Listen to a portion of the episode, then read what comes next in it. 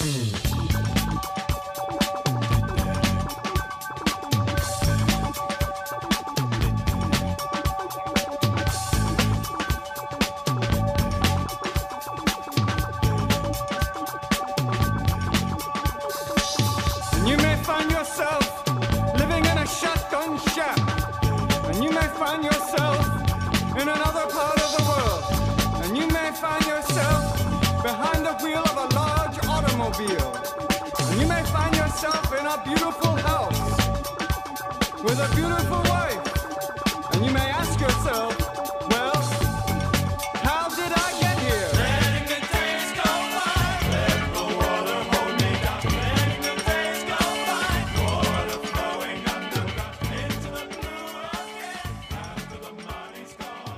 Funny thing happened to me while I was digging through a uh, back issue box the other day.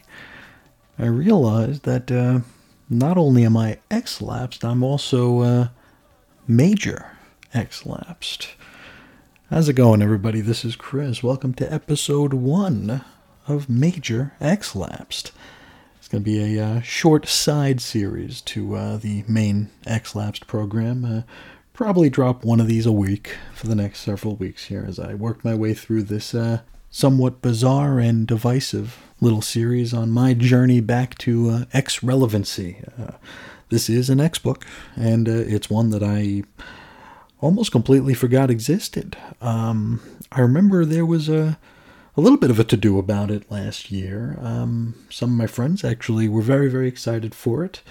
I took a little while to come around to the idea, not out of any sort of I don't know knee jerk distaste for it. I was just very happy not reading Marvel books at the time. I had uh, left my Marvel fandom at the door and uh, had uh, gone elsewhere for my four color entertainment. So didn't want to get sucked back in. And uh, by the time I came around to the idea of trying this book out, it was like a week old and it had already like skyrocketed in value. I remember seeing people, you know, putting it up on auction sites for like 20, 30 bucks. It was ridiculous how quickly it went up and it really speaks to the uh, speaks to the power of Liefeld, doesn't it? Where uh, this is a fellow who can make pretty seismic waves in the sales charts. So that's uh, that's pretty cool. Um, but I figured eh, I missed it. You know, I missed my shot, and uh, then I kind of just forgot about it. And I feel I feel like a lot of uh, the fans kind of forgot about it. This was pretty huge news for uh, like the week it hit, and then it kind of just went away. I, I couldn't have told you how many issues this thing ran. I couldn't have told you much about it. Um, even on the main X Lapsed program, I assumed that Major X was going to be revealed to be Young Cable. And I thought that's how the whole Young Cable thing happened, uh, was as a result of the Major X series. And I was advised, no, no, no, that's not what happened at all. So uh, I kind of just filed it away in the back of my mind and figured one of these days I'd get around to it. And as luck would have it, I was flipping through a back issue bin the other day at a local shop, and this was a uh, this was like the back issue bin that's at the very end of the back issues where nothing is sorted. It's like all the new stuff they just got in that they're that they haven't yet filed, right? So I'm digging through, and because I'm looking for titles for another project I'm working on, which are fairly recent books within the past couple of years. So I figured, hey, maybe they'll be in there, and uh, they weren't, but lo and behold, Major X number one was in there, and it was only six dollars. And I assumed I'm like, oh, this has got to be like a second, third, or fourth print, but no, it was uh, first print, six bucks. I was like, yeah, I could do that. So I figured, what the heck, I'll give it a shot. And I've run into uh, like subsequent issues of uh, Major X at various places, used record stores, bookstores, you know, even the regular comic bins, and. Uh, for me, I'm like an all or nothing kind of guy, and I figured if there's no way I'm going to be able to find issue one for a reasonable price, then I don't need to own any of the rest of it, and maybe I'll just buy a trade somewhere down the line. But uh, but no, I came across this first issue and was very excited to find it, and uh, was able to fill in the rest of the run for a, a reasonable rate. So I was happy to do so, and. Uh, I was very excited to to check this out. It's been a long time since I've read a Rob Liefeld book, and uh, I know there's probably people rolling their eyes right now, but uh, Rob Liefeld is a uh, is a sort of comfort food for me. Coming up as a '90s fan of comics, a '90s X-Men fan, and an early Image fan, for that matter. So this is a uh, a source of comfort food for me, and uh, I was really looking forward to finally seeing what the big deal was. You know, um, I'd heard I'd heard good things in that it's exactly what I would be expecting it to be, and I've heard bad things in that, well, it's exactly what you'd expect it to be. So we're going to find out exactly what that is right now when we read Major X number one. This had a June 2019 cover date. Words and pencils, Rob Liefeld. Inks, Rob Liefeld, Adalso Corona, and uh, Dan Fraga, old Fraga Boom, huh? Colors Romulo Fajardo Jr. Letters VC's Joe Sabino. Edits Bisa White Sobalski. Cover price $4.99. This one went on sale April 3rd, 2019. Now we open at Xavier's, and there's a narration box titled Traveler's Log Number 0 1991, which introduces us to a force to be reckoned with. Shatterstar and Domino have been taken out, and we flip the page to find the man responsible. This is Major X, and he currently has his foot pressed into Cable's face. Before we go any further, though, let's let's get into this a little bit. I love the use of 1991 in the Traveler's Log, um, and it's mostly clear here that this story is taking place back in the long ago. Now, if I'm remembering right, and I very well might not be, the X books with a cover month June 2019, like this book, I want to say they were in the early bits of the Age of X Men crossover event, so it's not really like you know we could really be working with the then current you know timeline here. Um, now the X Force members we see here, they're in their like New Mutants number 100 era attire, which further helps to inform us as to like the when of the story. Um, Major X's design, I can't help but to like it. Uh, I mean, I don't want to come across as an apologist or anything, but uh, it's a decent enough design here. Um, and I assumed from the color scheme, this is like when it was first being solicited, you know, as a uh, as this miniseries. I assumed he was going to be revealed as a take on Deadpool. Um, the helmet here is evocative of Cyclops' very unflattering X visor from the post Avengers vs X Men era, but is a you know bullet shaped helmet rather than a face hugging head sock. I think it works better this way. Back to the story Cable warns the kid to give up before things get further heated. Major X re- reminds him that he just got his butt kicked, and uh, he asks what year it is.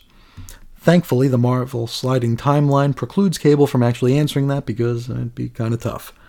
A gray furred beast then breaks into the conversation, informing the Major that there are no others on the Xavier school grounds at the moment. The Major then tells him to try and access the Cerebro, Cerebro computer system. Now, this distraction gives Cable all the opportunity he needs to uppercut the Major and regain the upper hand in this conflict. Cable then accuses Major X of being part of Strife's Mutant Liberation Front. The Major informs Cable that Strife is no longer a problem where he comes from. And he also refers to Cable as a legend, and he says it's an honor to cross swords with him here. Cable ain't wanting to hear none of this, Spoo, and he goes to blast the bejesus out of the Major. Just then, the gray beast hops in and knocks Cable off his feet, Cable wonders if this is, in fact, Hank McCoy, and we'll find that out soon enough. Beast tries to reason with Cable a bit, claiming they're only here because they need they need help saving their home.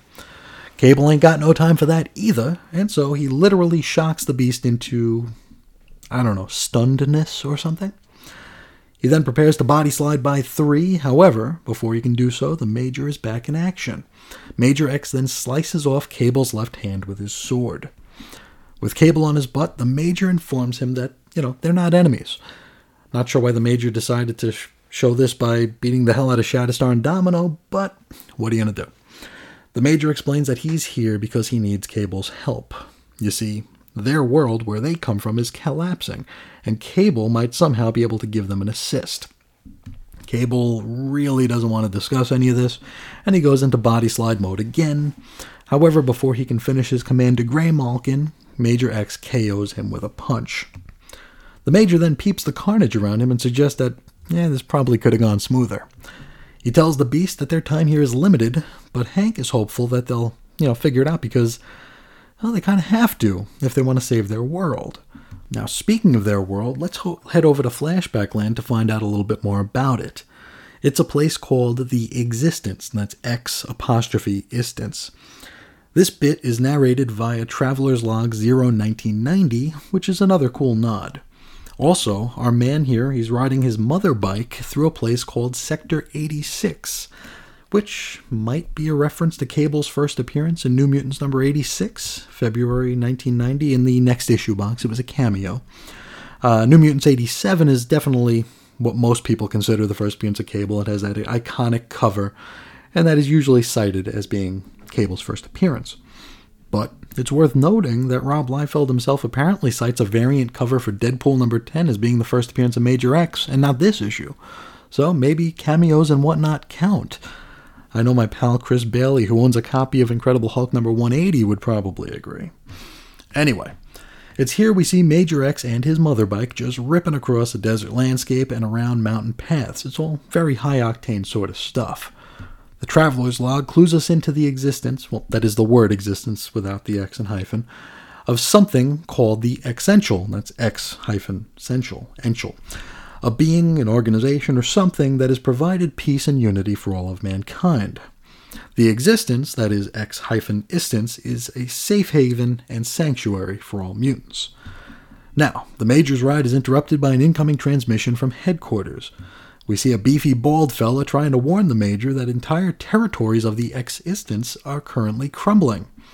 And the Essential, who is apparently a him, cannot be located, nor is he responding to any attempts at contact. Then the Beast shows up and tackles Major X. The Major refers to him as McCoy, that is M apostrophe K O Y. McCoy has been sent to track the Major down, but didn't seem to know that the existence is collapsing, nor that the essential is missing. So why is he trying to find the Major? Who knows? The existence begins to shake, everything around our heroes begins to collapse, and so McCoy and Major X hop on the mother bike and beat a hasty retreat. They approach a cliff where the Major has the idea to attempt a very dangerous warp slide. McCoy worries that his buddy is out of his mind, and then I think he poops his pants, but I can't be sure. The mother bike soars off the cliff while our heroes can hear the screams of their now dying world. And we see a cluster of cameos here from, I'm assuming, prominent residents of the existence. I don't recognize all of these cameos that we're seeing, but I do see the thing. I think it's Namor there, and maybe some Atlanteans. I swear one of them is Vogue from Youngblood. Anywho, the mother bike manages to warp slide, which I'm assuming explains how Major X and McCoy made it to the 616. Back in the present, or the relative present, that is to say, not the existence, Major X has stood over Cable's KO'd body and is narrating via Traveler's Log 01992. He comments that Cable is most essential, that is the word essential, not X hyphen essential, to his history, and we'll soon find out why. Before he and McCoy can plan their next move, they find themselves under attack by Wolverine. He's in his brown and tans, which uh, further plants this story somewhere around New Mutants number 100, X Force number 1. They fight for a bit. McCoy attempts to intervene, however, Logan is on is in full-on berserker mode at the moment. Wolverine goes to swipe at the Major, but his claws are deflected by the Major's sword. You see, it's forged out of adamantium. So I wonder, are we going to see Major X in X of Swords? Hmm. Now, Major X reveals that his sword, the sword that he wields, was actually fashioned from Wolverine's own bones sometime in the future. The fight with Logan is all the distraction Cable needs to, well, recover and shoot Major X in the back. It's not terribly honorable a move, but uh, any old port in the storm, right? He warns Major X to stand down and to start talking, which, you know, was pretty much what Major X wanted to do anyway. He's just there to talk, after all. Major X has no problem with the peaceable solution, and he tells the X folks that he will spill the beans. You see, his homeworld is crumbling, he needs help, yada yada yada. Before they can get too deep into coming to terms, however, poof, Deadpool shows up. Well, make that Dreadpool with a DR. He's been hired by a benefactor, which is kind of how all early Deadpool appearances went. He's here to find the Major and to make a carpet out of McCoy. He introduces himself as the quote, grim and gritty type, which I'll admit made one of the corners of my mouth lift a bit. Before Dreadpool and Major X can go at it, Cannonball makes his presence known, blasting into the baddie's back. Dreadpool responds by tossing an adamantium bolo or something at him, which manages to break through Sam's field and tangles him up good. By now, Domino's recovered enough to enter the fray, but she's knocked out within a couple of panels. Next, Cable and Dreadpool duke it out, with the former asking how the latter knows of the Major. In response, Dreadpool just sings a little bit of Blue Oyster Cult's Don't Fear the Reaper. Cable isn't impressed, but I sorta am. Wolverine then lunges at Dreadpool, but winds up getting the Sam Guthrie Adamantium Bolo treatment. They're really jobbing these X folks out, aren't they? Dreadpool then threatens to turn McCoy into a carpet again. Well, actually, this time it's a throw rug, but who am I to, you know, I'm not going to split hairs here. Now, Dreadpool faces off with the Major. But this is short lived because now it's time to introduce the real deal Deadpool, who somehow arrives in the danger room on a motorcycle. Okay, well, we'll allow it. The pair of DPs then start punching one another, with the real one getting the upper hand. He asks who this familiar stranger is, and he wonders which Wilson he might be. And yes, he does suggest it might be Slade, which, yes, I'll admit, made me smile. Realizing that the tables have turned just a bit, Dreadpool decides it's time to bug out. This leaves the rest of X Force, including Warpath, who we hadn't seen to this point, and the real deal Deadpool, but somehow not Wolverine, to chat up the Major and hopefully get some answers. Now, Major X explains what the existence is, or was. He cites the Essential as being their source for survival. He reveals that he's here because he needs access to some particular technology from this era. Now, somehow, Cable now seems to know exactly who this helmeted fellow is, though I couldn't even hazard a guess as to how that could be. We wrap up with the Major unhelmeting and revealing his identity. He is Alexander Nathaniel Summers, the son of Cable. All right, so let's talk about this. I know Major X X's somewhat divisive topic, written and drawn by a somewhat divisive creator. Uh, I mentioned that I found this in a uh, back issue bin the other day, and I shared a picture of the cover on social media that day. And honestly, I was kind of taken aback by just how negatively received it was. I mean, only a few people commented on the story. That kind of told me everything I needed to know. Uh, but it was very, very negative. And I wasn't expecting that.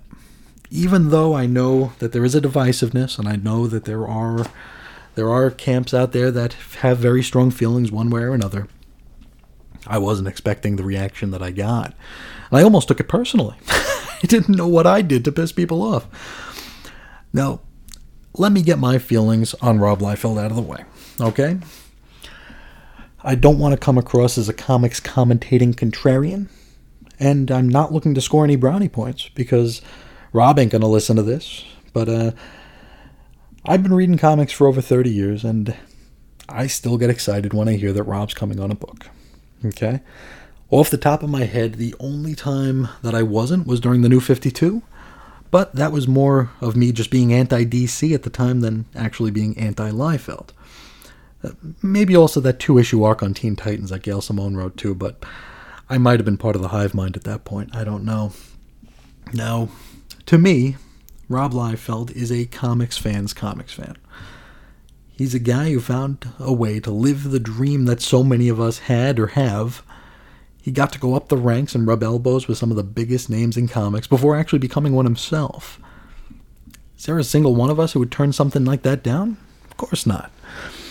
I really don't understand the knee jerk reaction to him in particular. Uh, I feel like anytime Rob comes up in conversation, it's usually preceded with somebody saying, I think we can all agree that Rob Liefeld, dot, dot, dot. I don't know. And again, I'm not trying to play devil's advocate, nor am I trying to blow sunshine.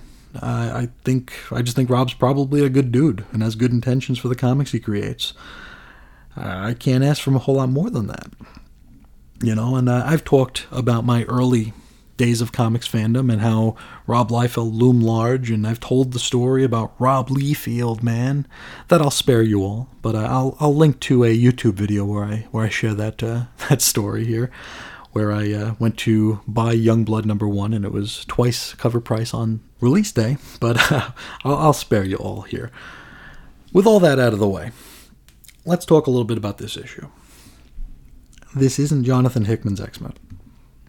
This isn't Grant Morrison's X Men. This isn't Chris Claremont's X Men, but I don't think it's supposed to be. This is the sort of thing that I would call popcorn comics. Um, it's high action, and as much as I hate to describe something by citing a decade, it's unabashedly 90s. I too am unabashedly 90s, so yeah, I, I kind of dug this. I enjoyed this for what it was because I wasn't expecting it to be what it wasn't. Uh, does that make any sense? I mean, I didn't go into Major X expecting anything but what we got. I figured this was going to be a bunch of Liefeld created or co created characters, some popular X Men, and a lot of fighting and action. That's what I expected, and that's what I got. Are some of the trappings here kind of baffling? Sure. Were there convenient leaps of logic? Plenty. But, and again, not trying to be a contrarian, that's exactly the sort of thing you should expect when you plunk down a $5 bill in exchange for this comic book. If you bought this expecting for it not to be what it was, I really don't know what to tell you. If you hate bought this, well, I'm sure Rob appreciated the extra sale. As for the story, it's pretty piecey. That I'll admit. We'll undoubtedly talk more about that as we work our way through the series, but for now, everything's kept fairly nebulous. You know, it's kind of all over the place. I feel like a lot of books are kind of all over the place after their first issue, but uh, they might get a little bit more of a pass than this one does, for whatever reason that may be. Um, let's talk about the art. Again, this is Rob. It's not my favorite art, not by any stretch. But if I were to suggest that part of me doesn't get at least a little bit excited when I see it, I'd be lying to you. So many of my earliest days in the superhero fandom were informed by Rob and Rob alike art.